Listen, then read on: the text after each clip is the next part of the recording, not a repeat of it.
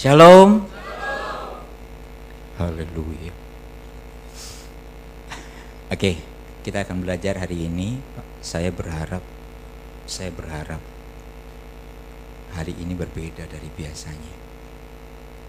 Apa perbedaannya? Kita bukan sekedar pendengar, tetapi ini kali ini agak sedikit berat menurut beberapa orang tapi sebenarnya tidak seberat yang dibayangkan saudara. Karena itu kita hari ini akan belajar menemukan panggilan kita. Jadi panggilan saya itu apa sih dalam Tuhan itu manggil saya itu untuk apa? Di dalam tubuh Kristus itu sebagai apa gitu ya. Kita perlu tahu hal ini karena kalau kita mau bepergian, kalau kita tidak tahu tujuannya, kita akan muter-muter dan muter terus. Akhirnya apa? Capek. Tapi kalau kita tahu tujuan kita yang jelas, panggilan Tuhan atas hidup kita itu apa gitu ya. Kalau kita tahu itu, kita kalau belum mencapai, apalagi kalau kita merasakan oh sudah semakin dekat, semakin dekat, maka kita akan terus semakin cepat, semakin bergairah untuk melakukannya. Sama seperti pelari yang dia sudah tahu di depannya dia bakal garis finish, dia tidak akan santai-santai, Tapi dia akan berusaha sisa kekuatan yang ada, dia habiskan untuk lari sekuatnya. Kenapa? Dia tahu tujuannya. Begitu juga dengan hidup kita hidup kita akan tenang-tenang saja, biasa-biasa saja. Tidak akan ada sesuatu yang menggairahkan hidup kita. Apalagi perkara rohani yang tidak bisa kita lihat. Kalau perkara jasmani kita mungkin bisa melihat oh kita sudah sampai garis akhir atau mau hampir garis akhir atau tidak. Mari kita lihat. Silakan slide saya.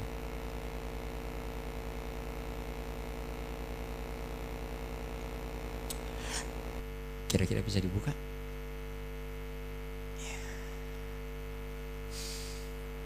Kali ini slide-nya agak berat. Jujur saja agak berat, bukan karena terlalu banyak, karena mereka harus buka dari flash disk. Karena slide saya itu terdiri dari beberapa file.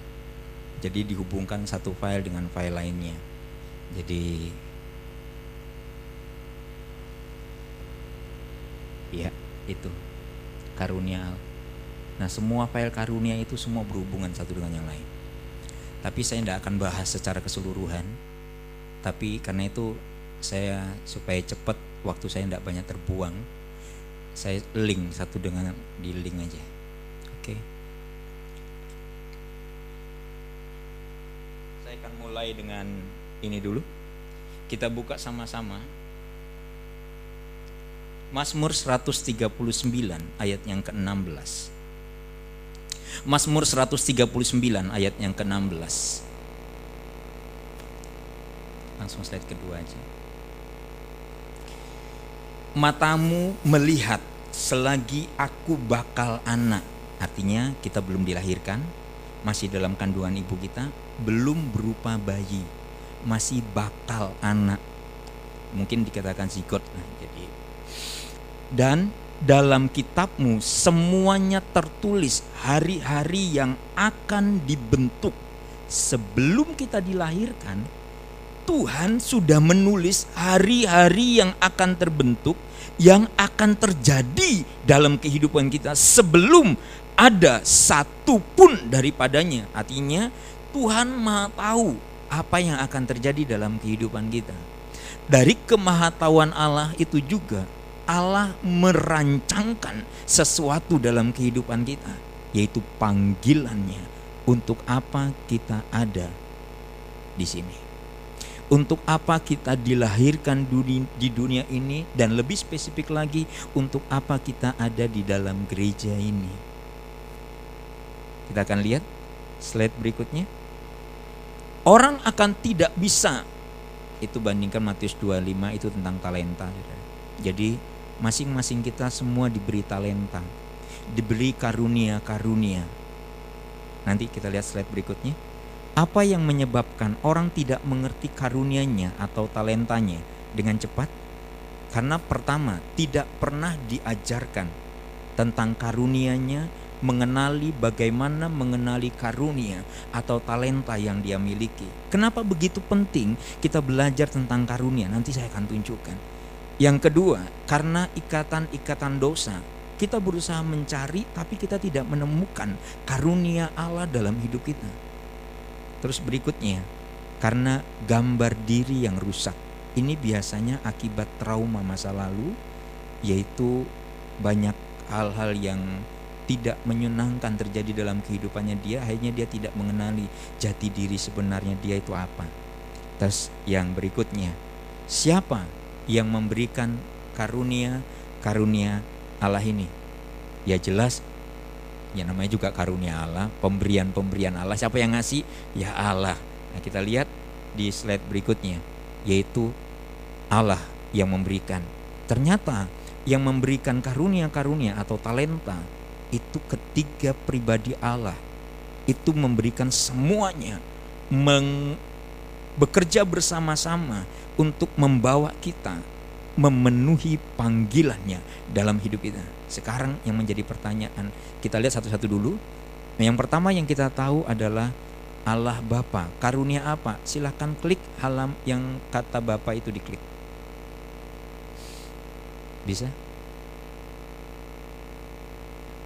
Ya, begitu kita anu itu kita akan menemukan karunia-karunia yang Allah Bapa berikan adalah ini. Slide langsung berikutnya aja. Ini terdapat dalam Roma pasal 12 ayat 6 sampai 8 yang dulu saya sempat sampaikan, saya lupa waktu di mana. Ya di camp masih yang pasti di camp cuma di camp yang yang kapan saya saya lupa. Tapi ini saya pernah sampaikan Bapa itu memberikan karunia-karunianya apa saja itu? Dalam Roma 12 eh, ayat 6 sampai 8 dengan cepat bukakan semua aja langsung buka semua. Karena saya tidak menitik beratkan di sini. Itu ada ada ada ada tujuh karunia yang Bapak berikan di sini yaitu karunia bernubuat, karunia melayani, karunia mengajar, karunia menasihati, karunia memberi, karunia memimpin dan karunia belas kasihan. Dan ini bisa kita kenali sebenarnya sejak kita lahir. Gimana caranya paling gampang? Tanya papa mama kan.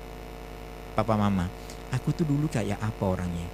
Karena kalau masih baru lahir, sudah bisa jalan, akan kelihatan. Yuk anak ini sukanya kayak gini, anak ini sukanya gini. Kita dengan mudah melihat. Sama pada waktu saya anak saya masih kecil, bahkan belum jalan, saya langsung tahu anak ini nanti uh, dia besar lebih mengarah ke mana karunianya, talentanya ke mana saya tahu. Dan berikutnya ya, ya berikut aja langsung.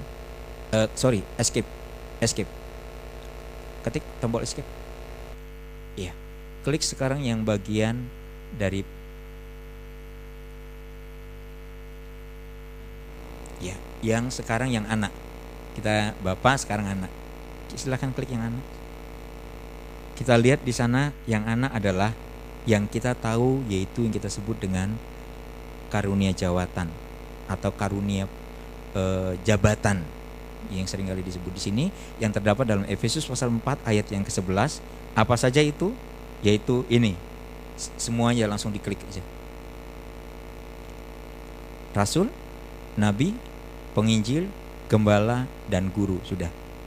Jadi kelima ini ini merupakan akhir bukan akhir ya. E, ya sebenarnya bisa dikatakan akhir karena nanti kita akan termasuk dari lima bagian ini. Semua kita mungkin terlalu jauh untuk sekarang karena kita mungkin yang punya jabatan nabi. Saya tahu beberapa orang yang punya jabatan nabi di sini. Saya tahu itu dan mungkin sekarang dia belum. Jabatan nabinya dia tidak kelihatan masih tapi saya tahu dia punya jabatan nabi beberapa orang di sini dan ada juga beberapa rasul di sini ada juga saya ada juga pengajar, guru atau guru, ada ada gembala, komplit kok di sini. Ini penginjil juga ada. Jadi kita semua lengkap di sini sebenarnya. Tapi kenapa kita tidak tahu? Siapa yang berani angkat tangan? Siapa yang di sini karunia jabatannya adalah nabi? Ayo saya jamin 100% tidak ada yang berani angkat tangan. Siapa yang jabatannya sini adalah rasul? Tidak berani angkat tangan. Karena merasa kabur. Tidak tahu dari lima ini apa gitu ya. Sebenarnya kita semua itu ke arah ke sini. Walaupun bukan muncul ke karena di dalam pelayanan kenabian itu ada yang muncul sebagai nabi tapi ada yang muncul sebagai pelayan kenabian atau yang paling gampang kita mungkin agak bingung ya tentang pelayanan kenabian paling gampang ini di gereja kita ada yang namanya gembala betul tapi di gereja kita ada yang namanya departemen peng penggembalaan. Departemen penggembalaan tidak boleh sembarang orang yang menggembala yang duduk di dalamnya. Bukan main coba-coba, tidak boleh. Seharusnya loh ya, ini kita bicara ideal, tidak boleh. Harus orang-orang yang memang punya bukan punya hati gembala, tapi lebih dari itu memang panggilannya adalah seorang gembala tapi dia tidak dipakai sebagai orang yang paling artinya yang menonjol paling atas tetapi dia yang membantu gembala-gembala para gembala yang ada kalau di gereja kita membantu gembala nah sekarang escape sekarang yang ingin saya bahas dengan lebih jelas lagi lebih detail yaitu karunia roh dari Allah Roh Kudus kita lihat di sini.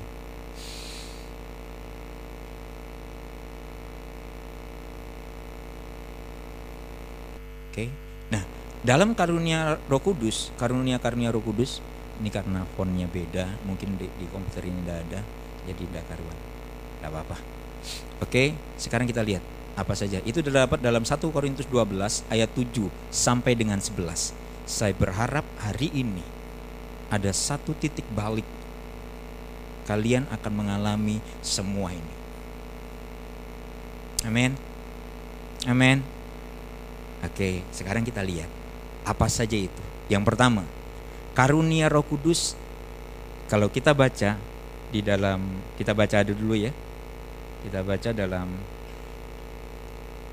1 Korintus 12 ayat 7 sampai dengan 11 tetapi kepada tiap-tiap orang dikaruniakan penyataan roh untuk kepentingan bersama. Sebab kepada yang seorang roh memberikan karunia untuk berkata-kata dengan hikmat dan kepada yang lain roh yang sama memberikan karunia berkata-kata pengetahuan. Klik kedua kepada yang seorang roh yang sama memberikan iman. Klik yang berikutnya. Dan kepada yang lain memberikan karunia untuk menyembuhkan.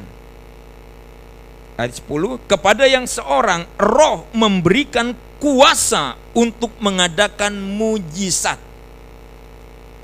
Dan kepada yang lain ia memberikan karunia untuk bernubuat dan kepada yang lain lagi ia memberikan karunia untuk membedakan macam-macam roh. Kepada yang seorang ia memberikan karunia untuk berkata-kata dengan bahasa roh dan kepada yang lain ia memberikan karunia untuk menafsirkan bahasa roh itu. Tetapi semuanya ini dikerjakan oleh roh yang satu. Artinya macam-macam ini. Jadi ada sembilan karunia-karunia roh ini. Ini dikerjakan oleh satu. Karena itu yang tadinya banyak ternyata dikerjakan oleh satu. Karena itu diawali dengan tetapi. Tetapi selalu berlawanan dari kalimat sebelumnya. Tetapi semuanya ini karunia-karunia roh ini dikerjakan oleh roh bukan oleh orang itu sendiri oleh roh yang satu dan yang sama yang memberikan karunia kepada tiap-tiap orang secara khusus. Artinya sesuai dengan rencana Allah sebelumnya. Sebelum Allah melahirkan kita. Yang tadi Mazmur ingat ya. Pada waktu kita masih bakal anak Tuhan sudah menyiapkan itu secara khusus bukan kepada orang-orang khusus. Perhatikan ini karena banyak orang beranggapan bahwa karunia-karunia Roh Kudus hanya diberikan kepada orang-orang khusus. Tidak. Tetapi kepada setiap orang, tiap-tiap orang. Artinya masing-masing kita semua bisa memiliki ini tapi bukan berarti bisa memiliki semua karunia, bukan, tetapi memiliki paling tidak satu karunia. Seperti yang dikehendakinya. Allah, Roh Kudus mengerjakan segala sesuatu dalam kita. Nah, sekarang kita lihat. Saya akan tunjukkan kenapa ini begitu penting. Saya tidak akan bahas tentang jawatan karena itu nanti nanti. Kalau kita sudah belajar bukan lagi belajar tapi kita sudah hidup dalam karunia Roh Kudus nanti kita saya akan ajak. Kalau Tuhan izinkan saya masih ada. Artinya ada kesempatan gitu. Tuhan masih ada kesempatan. Beri saya kesempatan untuk tetap berdiri di tempat ini. Karena umur orang gak ada yang tahu sudah betul ada yang bersin aja langsung meninggal. Langsung tidak ada. Dipikir guyonan ternyata tidak memang tidak ada. Ya sudah. Jadi sekali lagi sekarang kita lihat. Karunia 2 Timotius 1 ayat yang ke-6 wah ini disebutin Timotius berarti yang namanya Timotius harus muncul duluan karunianya ya. Timoti oke sekarang kita lihat karena itulah 2 Timotius 1 ayat yang ke-6. Mungkin ini bisa ditutup slide-nya, enggak apa-apa. Diganti anu aja. Nanti dibuka lagi aja, tapi jangan ditutup anunya PowerPoint-nya. Biar kita di biar yang lain bisa baca ayat firman-nya. 2 Timotius 1 ayat yang ke-6.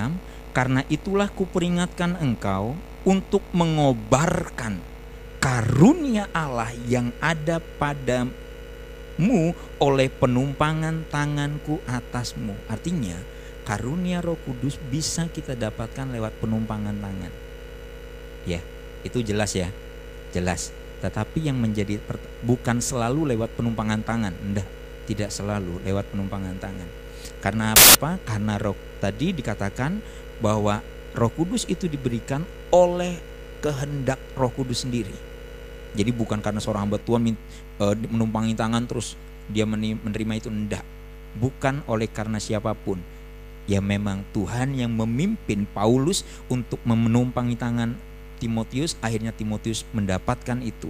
Dan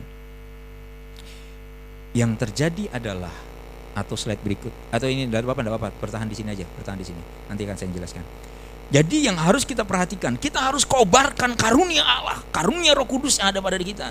Sekarang sekarang yang menjadi pertanyaan buat kita adalah bagaimana mengorbankan karunia Roh Kudus yang ada dalam diri kita. Kita sendiri tidak tahu karunianya apa. Betul? Betul kan? Gimana kita mau mengobarkan artinya kita mau e, mempraktikkan karunia artinya memakai karunia itu terus menerus dengan gairah yang dari Tuhan kalau kita sendiri tidak tahu kita punya kemampuan karunia apa yang ada dalam diri kita. Terus berikutnya, karunia Allah atau karunia Roh Kudus harus digunakan. Alasannya apa? 1 Timotius 4. 1 Timotius 4, saya bacakan aja. Jangan lalai dalam mempergunakan karunia yang ada padamu. Jangan lalai, sekali lagi, harus digunakan karunia itu. Tetapi yang menjadi pertanyaan, berapa lama kalian sudah ikut Tuhan dan dibaptis oleh Roh Kudus? Sudah berapa lama? Di mana karunia Roh Kudusnya? Jangan lalai dalam mempergunakan karunia yang ada padamu, yang telah diberikan kepadamu oleh nubuat dan dengan penumpangan tangan sidang penatua. Ayat 15 sekarang perhatikan. Perhatikanlah semuanya itu. Artinya, perhatikan adalah arti Jangan lalai menggunakan karunia itu. Perhatikanlah semuanya itu. Terus katanya apa? Hiduplah Hiduplah di dalamnya. Hiduplah dalam karunia Allah yang sudah Allah berikan kepadamu supaya kemajuanmu nyata kepada semua orang. Gimana kita mau maju di dalam Tuhan kalau kita tidak pernah gunakan karunia yang Allah yang Allah berikan kepada kita? Tetapi sekarang jadi pertanyaannya adalah, kalau gitu penting sekali bagi kita untuk mengetahui karunia Allah apa yang ada dalam diri kita. Dan bagaimana cara kita mendapatkannya? Bagaimana cara kita mengetahuinya? Paling tidak kita tahu karunia itu apa yang ada dalam diri kita.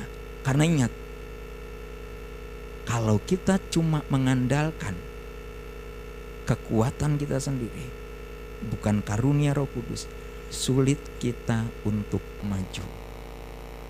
Tapi dengan karunia Roh Kudus, ayat firman Tuhan dengan jelas katakan, supaya kemajuanmu nyata kepada semua orang. Kenapa kepada semua orang?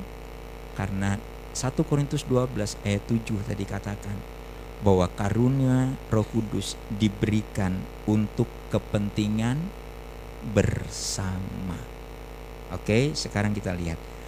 Yang pertanyaan berikutnya yang yang kalian mungkin nanti-nantikan adalah bagaimana kita mengetahui roh yang Allah Roh Kudus berikan kepada kita. Sebelum saya melanjutkan ini, saya akan jelaskan ini.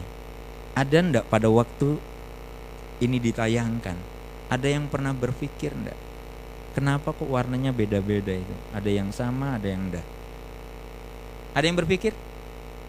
Ada yang sempat terlintas, terlintas. Kok namanya kok elek jelek gitu ya? Ya kalau selang-seling mungkin bagus ada variasi. Ini enggak beraturan kayak gitu. Ada yang sempat bertanya-tanya? Silakan ke tangan. Jujur aja, dulu jujur langsung ke tangan.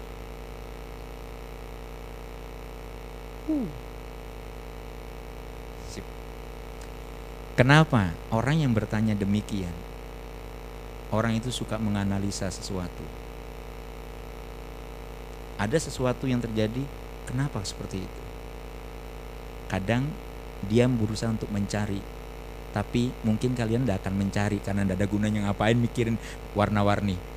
Coba kalau perhatian eh, kalian perhatikan, karunia Roh Kudus itu untuk mengingat dengan mudah itu terbagi menjadi tiga bagian. Oh, bukankah sembilan?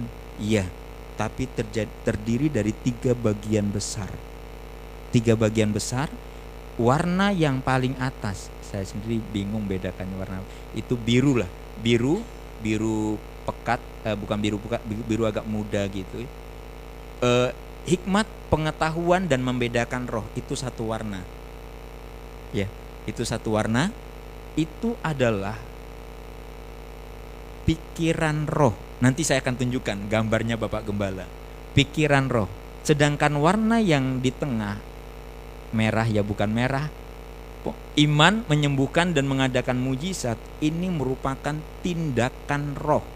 Dan yang terakhir yang warna kuning bernubuat bahasa roh dan menafsirkan bahasa roh ini merupakan perkataan roh. Untuk jelasnya kalian pasti ingat slide berikutnya. Ingat ini? Nah, sekarang klik. Pikiran roh terdiri dari hikmat, marifat itu pengetahuan, terus membedakan roh. Sama kayak yang tadi.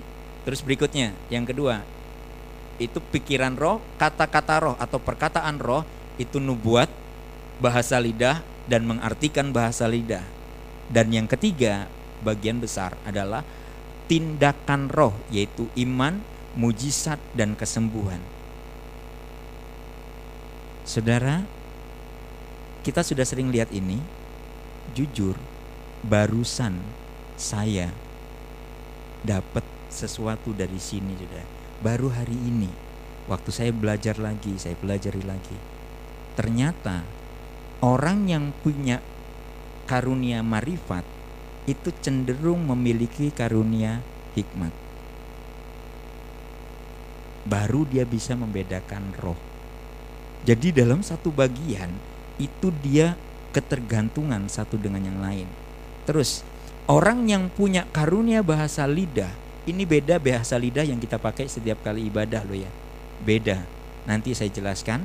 Karunia bahasa lidah di sini kalau orang itu menggun, eh, apa namanya karunia bahasa lidahnya muncul, maka kitab Korintus surat Korintus mengatakan harus ada oh, satu Korintus pasal yang ke-14 harus ada orang yang menafsirkannya. Nah, sekarang jadi pertanyaan. Setiap kali kita ibadah, terutama ini loh, kap paling banyak bahasa rohnya dibandingkan umum. Sekarang saya mau tanya, ada yang tidak yang menafsirkan bahasa rohnya? Tidak ada. Karena memang beda karunia bahasa roh dengan bahasa roh. Bahasa roh dari hasil karena kita mengalami kepenuhan Roh Kudus dengan karunia Roh Kudus di sini, karunia bahasa roh di sini itu beda. Nanti saya kasih contoh. Begitu ada orang e, berbahasa lidah, karunia bahasa lidah, maka akan muncullah pengtafsiran, menafsirkan bahasa lidah dan baru akan muncul nubuat. Saya sebelum biasanya yang terjadi dalam kehidupan saya secara, secara pribadi sebelum saya menyampaikan nubuatan biasanya saya dapat dulu karunia bahasa lidah. Saya dapat dulu baru saya langsung kadang saya langsung ke bawah langsung menafsirkan bahasa lidah kadang saya langsung dari bahasa lidah saya langsung bernubuat. Saya langsung sampaikan pesan Tuhan apa? Saya langsung dapatkan. Sedangkan kesembuhan itu terjadi dimulai karunia kesembuhan dimiliki orang-orang. Tiba-tiba muncul karunia kesembuhan dalam diri seseorang maka karunia iman dan akan mengikuti atau langsung ke karunia mujizat. Jelas sampai sini jelas ya. Jadi tiga bagian besar ini ternyata dalam satu bagian itu berkaitan satu dengan yang lain. Sampai sini jelas? Oke. Nah sekarang saya ingin tunjukkan bagaimana kita mengetahui karunia roh yang Allah Roh Kudus berikan kepada kita. Yang pertama yang harus ada adalah sekali lagi ini merupakan pemberian Roh Kudus. Karena ini merupakan pemberian daripada Roh Kudus, maka kita harus memiliki hubungan pribadi dengan Roh Kudus. Hubungan pribadi dengan Tuhan kesehariannya. Karunia Roh Kudus tidak akan datang begitu saja. Karena apa? Sebenarnya ada di dalam diri kita, tapi tidak bisa muncul karena kita tidak bisa membedakan itu karunia roh atau dari keinginanku sendiri. Tetapi begitu kita memiliki hubungan pribadi dengan Roh Kudus, maka yang terjadi adalah Yait, uh, sebelum yang terjadi, nah, maka yang terjadi adalah karunia Roh Kudus akan dengan mudah muncul dari kita.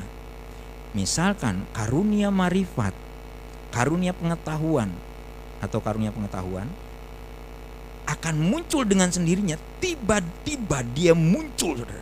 Kita bisa tahu orang ini sebenarnya dia sedang mengalami ini, ini apa yang dia katakan itu bohong.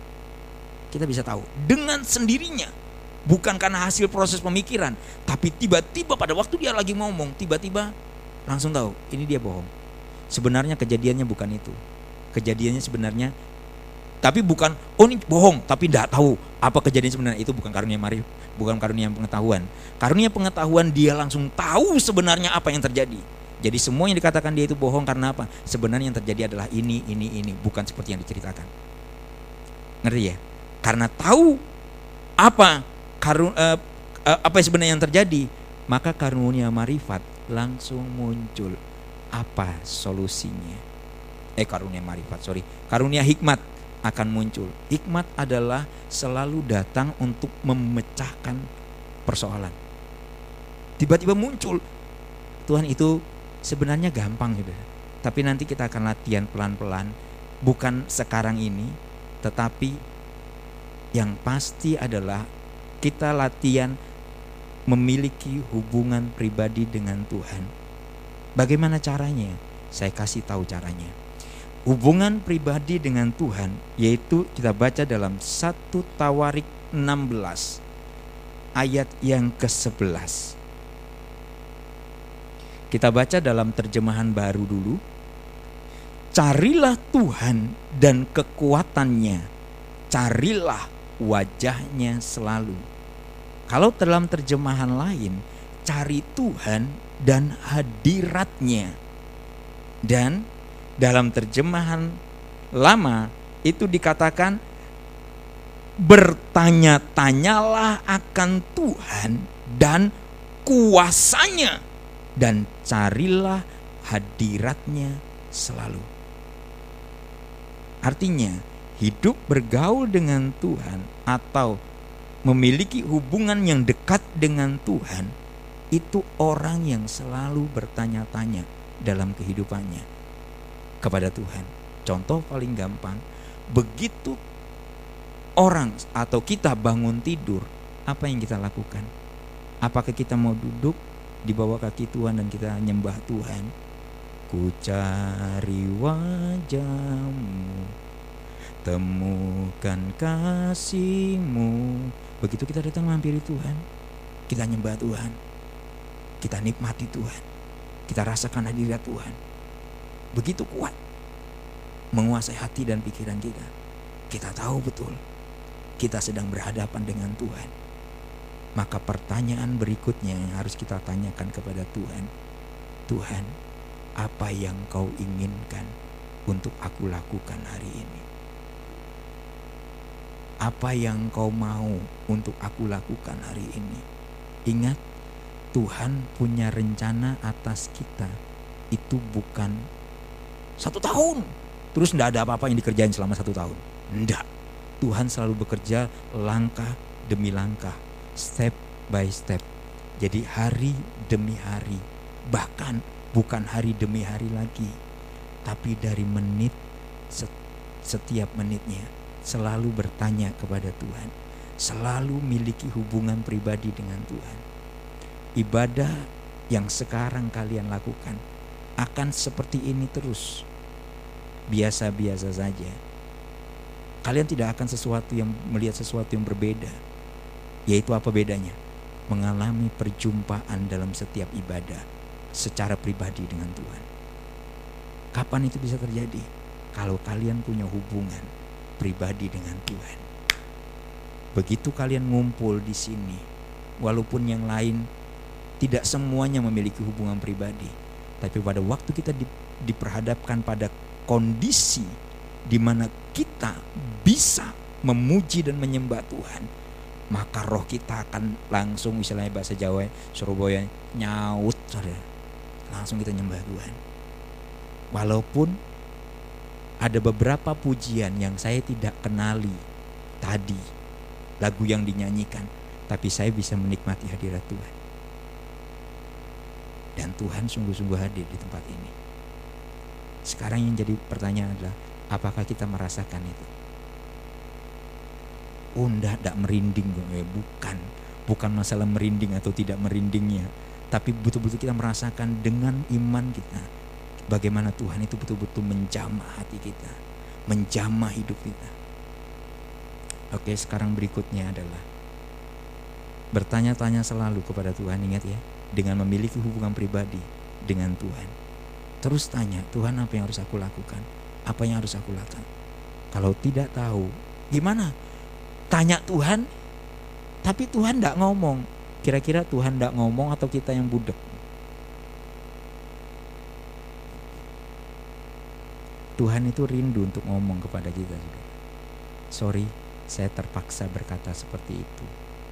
Karena selama ini kita terlalu terlena saudara dengan tidak memperhatikan kepentingan Tuhan yang sebenarnya adalah untuk kepentingan kita kalau kita tanya Tuhan dan melakukan apa yang Tuhan mau, yang diberkati itu Tuhan atau kita? Kita. Kehidupan kita akan semakin maju atau tidak? Kita. Bukan Tuhan akan semakin maju. Indah. Tuhannya kayak gitu. Dia besar dan sangat besar dan tidak tertandingi oleh apa pun. Tuhan tidak akan pernah bertumbuh karena ketaatan kita mendengarkan firman Tuhan. Enggak. Tapi kita butuh Tuhan. Karena itu selalu dengar, cari tahu apa maunya Tuhan atas hidup kita. Oke, saya lanjutkan. Bertanya selalu, bagaimana kita tidak dengar? Terus ya apa tidak dengar sih belum bisa? Tuhan katakan, firman Tuhan memberitahukan kepada kita dalam kitab Yesaya bahwa Tuhan mempertajam telingaku setiap pagi. Selama ini bangun pagi atau bangun siang? Atau bangunnya mepet-mepet pas mau masuk kerja gitu. Seperti sekarang ini ya karena berkat Tuhan karena anugerah Tuhan kedua anak saya diterima di ITB mereka kuliah di ITB sekarang semua karena Tuhan. Karena secara logika tidak mungkin sudah tapi Tuhan kalau Tuhan mau tidak ada seorang pun yang dapat menghalangi. Kedua anak saya kuliah di ITB dan beberapa hari yang lalu temperatur di ITB eh di ITB di Bandung maksudnya di Bandung. Itu 17 derajat udara akhirnya kedingin kalau lagi tidur dingin paling enak tidur lagi. Tapi gara-gara mereka harus kuliah harus ke kampus gitu ya kadang harus bangun jam 5 pagi berangkat jam 5 pagi karena mulainya jam setengah enam apa jam 6 gitu takut macet gitu. Jadi bangun jam 4 tadi jam 4 saya dengar cerita dari istri saya. Bangun jam 4 karena jam 5 harus berangkat dari kos-kosan ke sana sampai di sana. Pulang kadang sampai jam 7 malam kadang sampai jam 10 dan anak saya yang laki sampai jam 11 baru pulang di kampus kegiatan kampus memang. Tapi sekali lagi dinginnya pagi jangan pernah mengalahkan kerinduan kita untuk bertemu dengan Tuhan dengan kita selalu belajar menantikan Tuhan setiap hari. Kalau saya tidak dengar apa-apa dari Tuhan, maka saya akan buka Alkitab saya. Sebelumnya saya berkata, Tuhan, mari berbicaralah lewat firman-Mu ini. Berbicaralah ya Tuhan. Langsung saya buka Alkitab saya, saya baca seperti biasanya. Dan apa yang menjadi rema dalam hatimu saat itu, lakukanlah hari itu. Dan yang sekarang yang berikutnya yang kedua, menyimpan firman Tuhan dalam hatimu setiap harinya untuk direnungkan sepanjang hari itu. Kita sudah dengar firman Tuhan, terus renungkan itu. Apa yang harus aku lakukan? Bagaimana, mulai dari mana, semuanya. Atau mungkin kita tidak ngerti ayat firman Tuhan itu, tapi kita kita tahu firman itu begitu kuat. Tapi masuknya apa kita tidak tahu. Tinggal tanya Tuhan, Roh Kudus, pimpin aku untuk bisa mengerti, untuk supaya bisa aku melakukan firman-Mu. Bagaimana kita bisa melakukan firman Tuhan kalau kita tidak menyimpan firman itu dalam hati kita? Karena itu Mazmur 119 ayat yang ayat yang ke-11 berkata, "Dalam hatiku aku menyimpan janjimu supaya aku jangan berdosa terhadap Engkau." Ingat, dengan kita menanti-nantikan Tuhan, mencari wajah Tuhan, dengan tujuan apa? Kita memiliki hubungan pribadi dengan Tuhan yang pertama, yang kedua, kita tahu apa maunya Tuhan atas kehidupan kita. Sehingga kita melakukannya dengan cara kita menyimpannya dan melakukannya. Artinya, kita supaya tadi dikatakan supaya aku jangan berdosa terhadap Tuhan. Ingat sekali lagi, kok bisa berdosa? Iya, kita bisa dikatakan berdosa. Siapa di sini uh, yang tidak ikut perjamuan suci kalau perjamuan suci? Semua ikut ya? Nah, selalu diawali dengan periksa periksa diri. Sekarang pernah enggak periksa diri? Aku hari ini Tuhan ngomong Tuhan tidak ngomong apa-apa dan aku tidak lakukan apa-apa. Tidak melakukan kehendak Tuhan adalah dosa. Yakobus Orang yang tidak melakukan apa yang firman Tuhan katakan, dia dosa. Kalau orang tidak tahu apa yang Tuhan katakan, karena dia tidak akhirnya dia tidak melakukan. Kira-kira Loh, kok berat ya kalau gitu. Aku udah ngerti, enggak dengar apa-apa ya Tuhan ngomong gimana aku mau ngelakukan. Karena itu Mari biar kehidupan kerohanianmu pertumbuhannya itu nyata saudara dalam hidup kita. Bagaimana kita bisa merasakan itu? Miliki hubungan pribadi dengan Tuhan dan yang kedua, apa yang Tuhan katakan, simpan, renungkan, lakukan.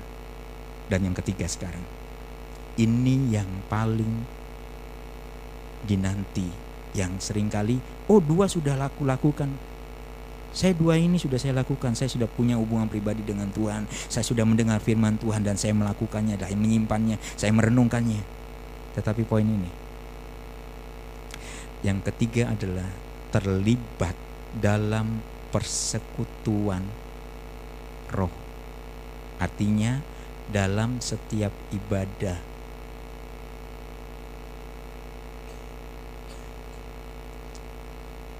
kita harus terlibat di dalamnya.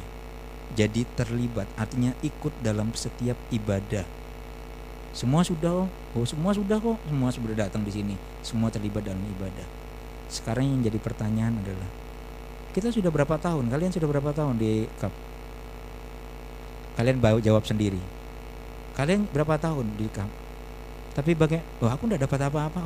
Bukankah aku sudah punya hubungan pribadi dengan Tuhan? Aku aku juga nyimpan firman Tuhan dan melakukan merenungkan firman Tuhan dan melakukannya. Aku juga sudah ikut terlibat di dalam persekutuan, artinya dalam setiap ibadah yang ada. Tapi nyatanya aku masih belum dapatkan mengenali karunia Tuhan. Yang jadi pertanyaannya adalah, adakah dalam setiap ibadah kita bebaskan roh kita? Artinya bebaskan roh itu fokus pada Tuhan, bukan pada pemimpin leader cuma membawa kita. Leader worship leader itu punya peranan dan tanggung jawab yang berat. Apa itu? Membawa jemaat masuk ke dalam hadirat Tuhan. Bukan hanya bertugas untuk gimana cara menyanyi dan memimpin dengan baik bukan. Tapi bagaimana semua jemaat boleh rasakan hadirat Tuhan dan mereka semua mengalami perjumpaan pribadi dengan Tuhan. Itu yang penting, saudara. Persekutuan oleh roh, yaitu setiap ibadah. Dan yang jadi pertanyaan, tidak mungkin semua ini om dapat karunia roh ngomong semuanya. Kiranya jadi apa? Kira-kira jadi apa? Waktu ibadah tiba-tiba dapat karunia karunia karunia ini. Kira-kira jadi apa? Kayak pasar. Iya kan semua menyatakan semua karunia karunianya. Dan itu juga tidak mungkin. Biasanya apa? Malu dari yang berani, takut salah.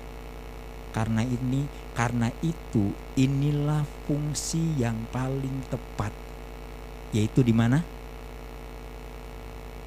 PS. Yang PS yang biasanya tidak pernah ngomong di depan, yang tidak pernah muncul gitu, artinya ngomong dengan dengan kayak Petrus gitu ya. Langsung muncul ada apa-apa langsung muncul duluan gitu. Tampil gitu maksud saya. Akan tampil waktu di PS bisa ngomong. Betul kan? Artinya apa? PS adalah sarana paling tepat di mana kita latihan untuk fokus dengan Tuhan dan mengembangkan karunia roh. Karena saya pun bertumbuh di dalam PS karunia roh muncul dan saya praktekkan itu di PS. Setelah di PS mulai terlatih dengan sendirinya saya mulai punya keyakinan diri, berani menyatakan di dalam setiap dalam ibadah. Berani. Kalau Tuhan suruh. Tuhan nyatakan saya akan ngomong.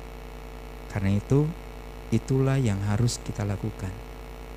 Yang tidak ikut PS kalau kalian ingin mengalami pertumbuhan yang nyata kerohanian kalian kerohanian kalian akan bergairah di hadapan Tuhan dan di hadapan orang yang lain. Kalian tidak akan bosen kayak gitu-gitu aja. Tidak ada lagi. Orang yang bertemu dengan Tuhan setiap beribadah akan selalu merindukan ibadah saudara kapan ya Sabtu lagi? Padahal barusan minggu gitu ya.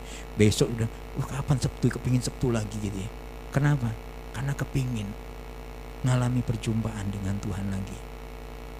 Karena perjumpaan pribadi dengan Tuhan secara bersama dalam ibadah dengan secara pribadi di rumah di dalam bilik atau dalam kamar itu beda. Betul kan?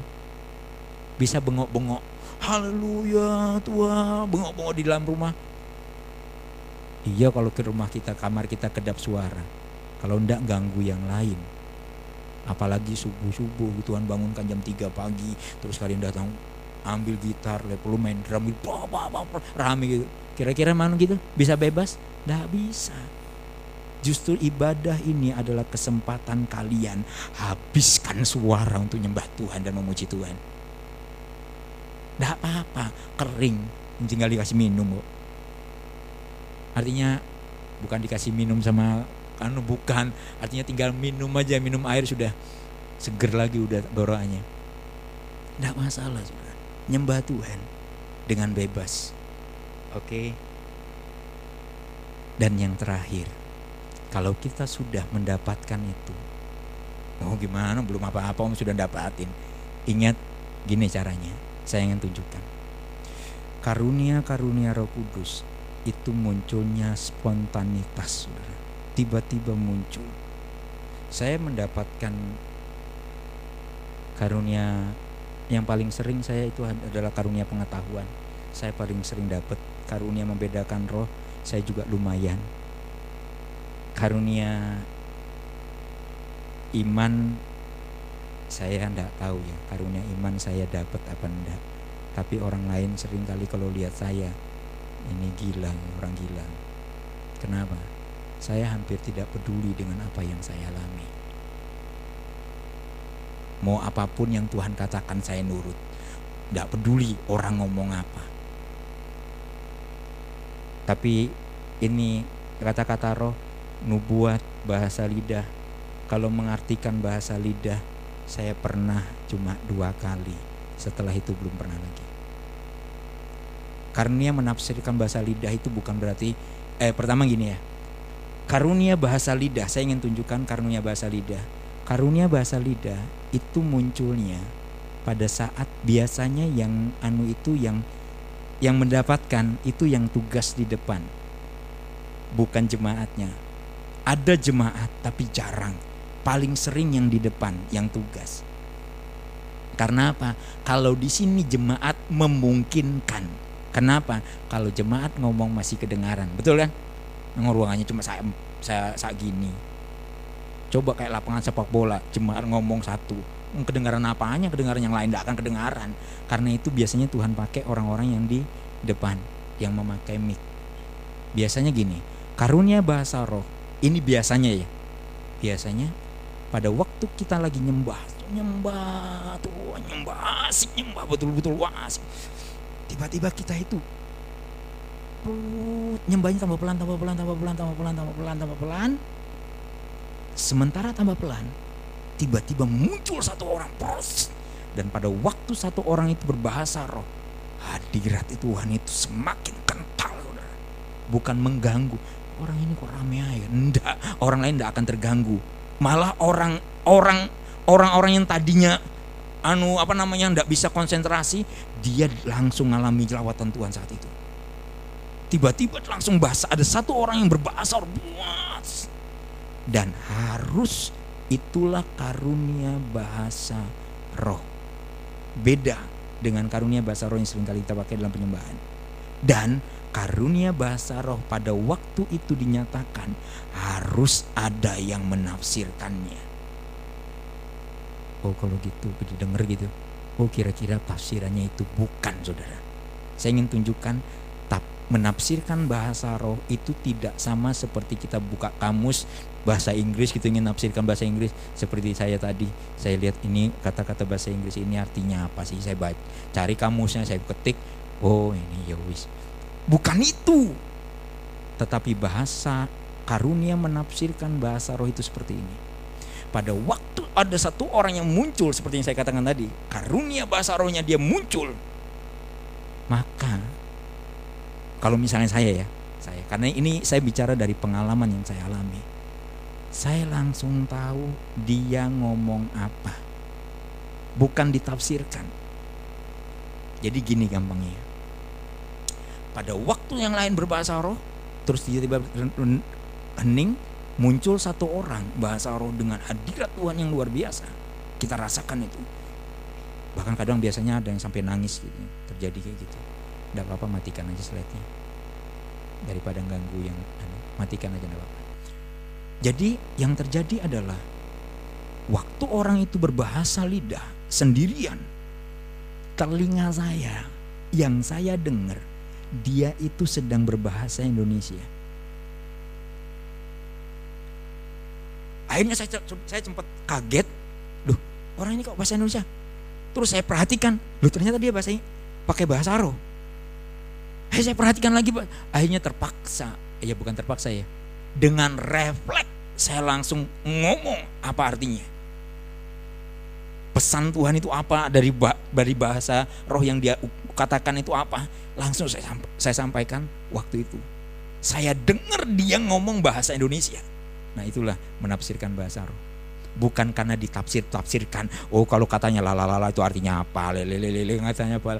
Lale lale. Bukan gitu. Jadi menafsirkan bahasa roh itu bukan dengan akal. Bukan. Tetapi langsung ilham roh berupa kata-kata bahasa Indonesia atau bahasa yang kita kenal. Kadang-kadang bahasa roh itu seperti ini juga. Ada dalam satu ibadah, tiba-tiba muncul sama, lagi asik bahasa roh sama-sama, tiba-tiba berhenti, yang lain hening, bahasa bahasa rohnya lembut. Tiba-tiba muncul satu orang, langsung pakai bahasa Mandarin. Ini yang pernah saya tahu. Langsung pakai bahasa Mandarin Padahal kesehariannya ngomong bahasa Mandarin tidak bisa sama sekali. Tiba-tiba dia langsung ngomong bisa bahasa Mandarin. Otomatis yang dengar bahasa Mandarin bisa terjemahin. Karena mungkin Tuhan melihat tidak ada yang punya karunia menafsirkan bahasa roh. Akhirnya Tuhan harus pakai dia pakai bahannya bahas eh, lidahnya dipakai dengan menggunakan bahasa Mandarin. Ini terjadi juga ada kejadian begini. Ada seorang pengkhotbah, dia waktunya tugas firman Tuhan, menyampaikan firman Tuhan. Ternyata penerjemahnya dia menafsir eh, dia men, apa namanya dia menyampaikan firman Tuhan di hadapan orang-orang Yahudi Kristen. Jadi orang-orang Yahudi yang bertobat, dia menyampaikan firman Tuhan. Tugasnya dia. Tapi pada waktu dia tugas menyampaikan firman Tuhan, penerjemah tidak datang. Ayo, sedangkan semuanya cuma ngerti bahasa Ibrani. Akhirnya dia sembahyang. Dia sembahyang, dia nyembah Tuhan. Dia nyembah Tuhan. Langsung dia berbahasa roh, saudara. Langsung dia bahasa roh. Satu Iya kalau orang Surabaya bilang satu eh gitu loh. Sampai sapu asik dia basah roh terus sampai selesai. Orang-orang itu dijamah Tuhan ya. Dia kaget, loh ada apa? Orang-orang dijamah Tuhan. Ternyata setelah turun mimbar, ngapain kamu panggil penerjemah? Bahasa Ibranimu terlalu tinggi hanya hanya orang-orang imam besar yang memakai bahasa Ibrani itu, yang dipakai oleh hamba Tuhan itu pada waktu dia berbahasa lidah. Artinya hamba Tuhan ini dengernya dia sendiri, dengernya dia itu berbahasa roh. Tetapi orang lain audiens itu mendengarnya dia sedang berbahasa Ibrani.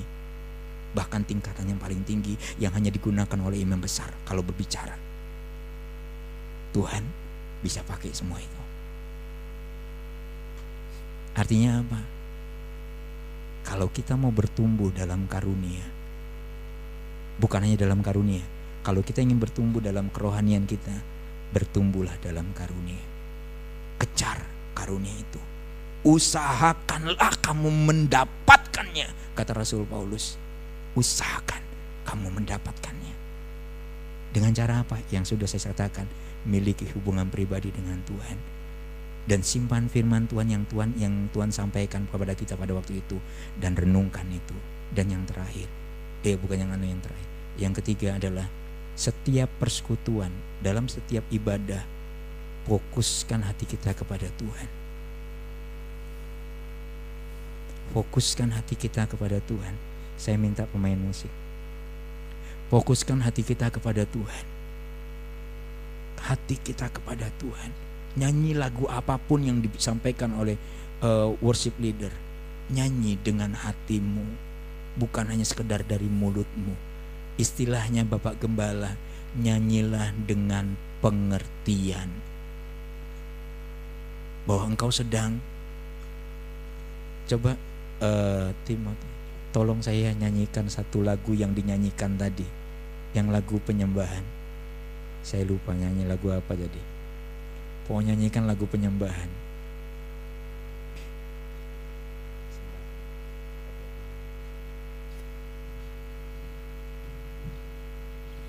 Iya, iya.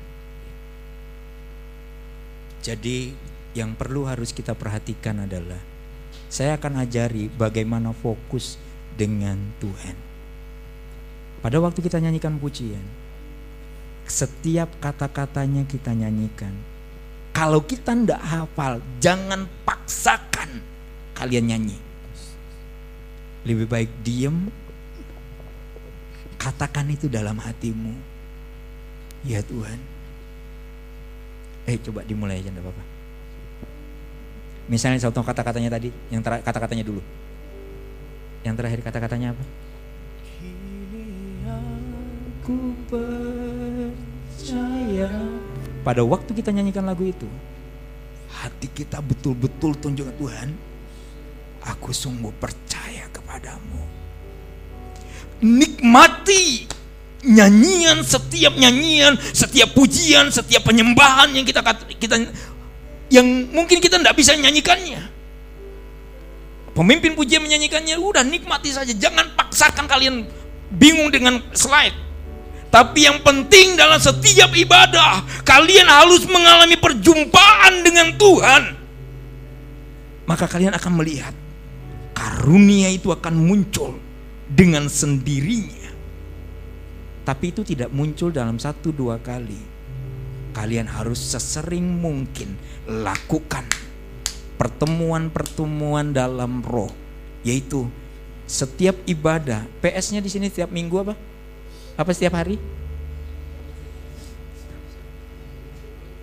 Kalau bisa tiap minggu, apalagi kalau boleh tiap hari, biar tambah cepat gitu dapatnya. Setiap kalian PS, jangan waktunya dibuang cuma untuk ngomong-ngomong sebaiknya sebanyak mungkin kalian nyembah Tuhan. Pujian pengagungan kepada Tuhan. Ingat setiap kita meninggikan, pada saat kita meninggikan Tuhan, pada saat hati kita memandang Tuhan dengan iman kita, maka yang terjadi adalah Tuhan akan impartasikan apa yang dia ingin berikan kepada kita. Karunianya dia akan berikan kepada kita. Langsung dia taruh, dia tancap Letakkan terus di dalam roh kita. Sampai akhirnya dia berikan kekuatan untuk kita bisa mengatakannya. Menyatakan karunia itu. Tapi setelah itu, setelah kita mendapatkannya, awasi dirimu.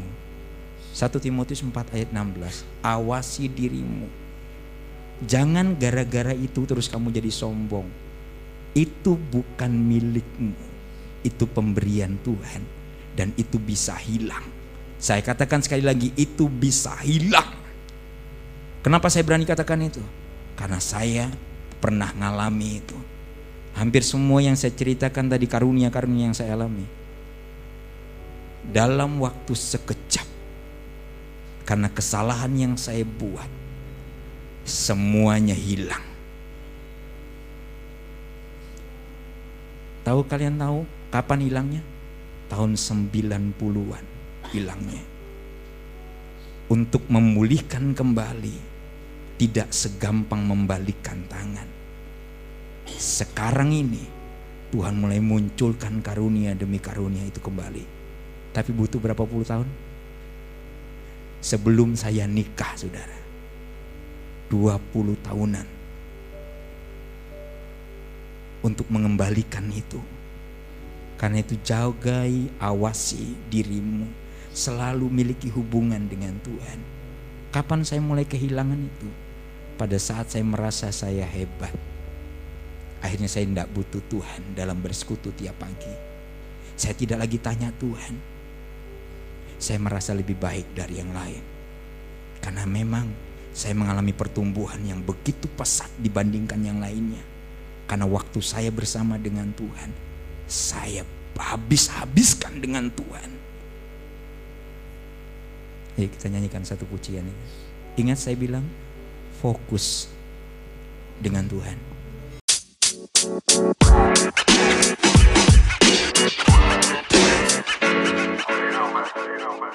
You.